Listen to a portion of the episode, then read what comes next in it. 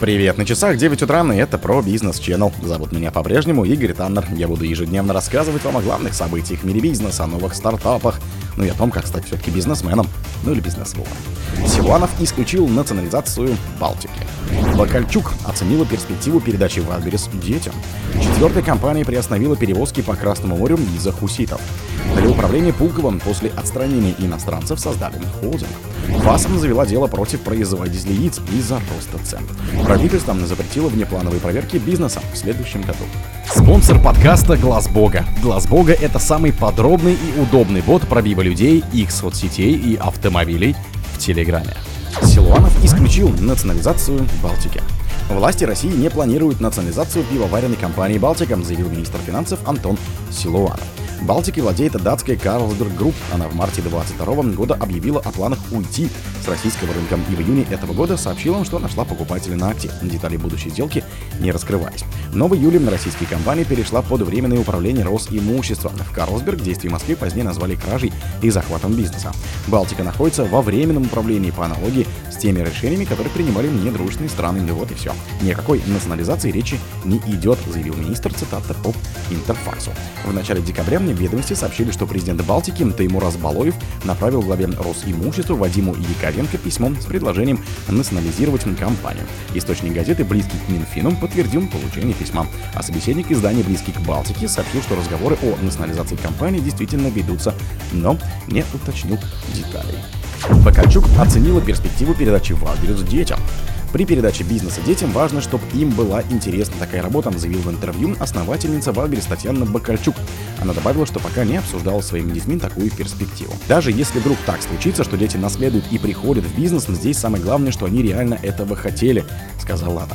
У Бакачук семеро детей, трое старших — это девочки, одна уже студентка, вторая готовится, третьей тоже надо определяться. Я думаю, что у них и без бизнеса получится чем-то заниматься, приносить пользу людям тем, чем они сильны.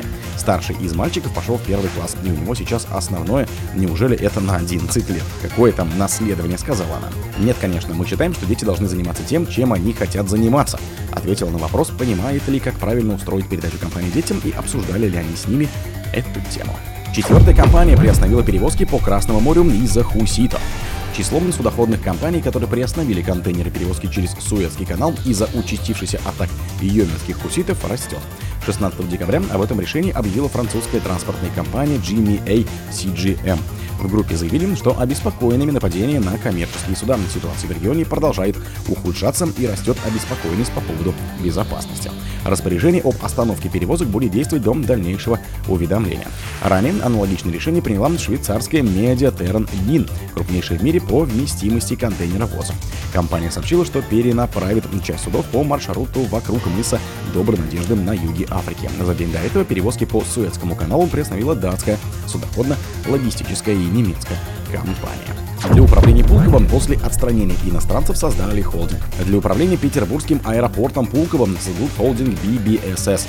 В уставном капиталом 169 миллиардов рублей следует из постановления правительства России. В конце ноября президент Владимир Путин подписал указ, по которому у иностранных владельцев управляющей компании аэропорта Пулково воздушные ворота северной столицы временно изымается право управления. Ранее 100% компании владела кипрская Тхалита Трейдинг. Постановление вступает в силу с даты публикации. В число владельцев нового холдинга вошли 11 предыдущих иностранных владельцев, а также ООО «Бизнес-финанс», ООО «ВТБ Инфраструктурный холдинг» и ООО «Перспективные промышленные и инфраструктурные технологии 7». Гендиректором компании станет Илья Шабалин, ранее он фигурил как представитель ВВСС в судах. ФАС завела дело против производителей яиц из-за роста цен. Федеральная антимонопольная служба, они же ребята из ФАС, заподозрила крымских производителей куриных яиц ООО «Партизан» ООО «СП Октябрьское» в нарушении закона о защите конкуренции, сообщается на сайте службы. С начала сентября 2023 года компании допустили рост оптового отпускных цен до 94% на разные категории. По мнению службы, единовременное синхронное повышение цены не связано с изменением иных общих условий обращения товара, содержит признаки нарушения закона о защите конкуренции, говорится в сообщении.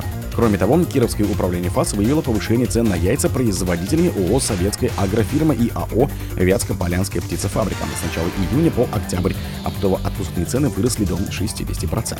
Управление возбудило дело по отношению компании по признакам картельного соглашения, которое привело к повышению цен на яйцо урины, заявили в ФАСе. В службе предупредили, что в случае выявления нарушений производителям грозят оборотные штрафы. Правительство запретило внеплановые проверки бизнеса в следующем году.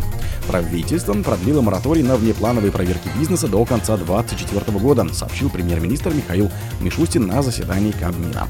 По решению главы государства мы продлеваем на следующий год мораторий на проведение проверок. Запрет на такие действия не коснется тех объектов, что отнесены к категориям высокого и чрезвычайно высокого риска, а также случаях угрозы жизни и здоровью граждан безопасности страны, сказал он. Мораторий хорошо себя зарекомендовал. Благодаря нему удалось снизить количество проверок почти в пять раз в сравнении с 2019 годом, отметил Мишустин. В марте 22-го правительство ввело запрет на плановые проверки бизнеса до конца года, оставив только эпидемиологический, пожарный и несколько других видов контроля. Внеплановые проверки были разрешены лишь в исключительных случаях при угрозе жизни и здоровья людей, а также безопасности государства. Кроме того, контроль вне графика разрешался по поручению президента или правительства. Год спустя Михаил Мишустин подписал постановление, которое отменяет плановые проверки предприятий в течение 8 лет. А других событий в это же время не пропустите. У микрофона был Игорь Таннер. Пока.